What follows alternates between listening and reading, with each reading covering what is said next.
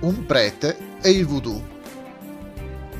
Circa 50 anni fa, il reverendo François de la Spinée, sacerdote che all'epoca aveva 61 anni ed era un ex cappellano dell'esercito francese, si trasferì a Bahia, Brasile, per studiare le tante religioni afro-brasiliane. Alla fine si unì a una di esse e fece anche carriera. Per quattro anni fu il leader della sua chiesa voodoo richiamava regolarmente gli spiriti per intercedere a favore dei parrocchiani. Eh, ma non pensate che avesse abbandonato il cattolicesimo romano da cui proveniva. Piuttosto, quel sacerdote diceva, Io parlo sempre con Dio per mezzo di Gesù e mai per mezzo degli spiriti. E allora con chi parlava attraverso gli spiriti?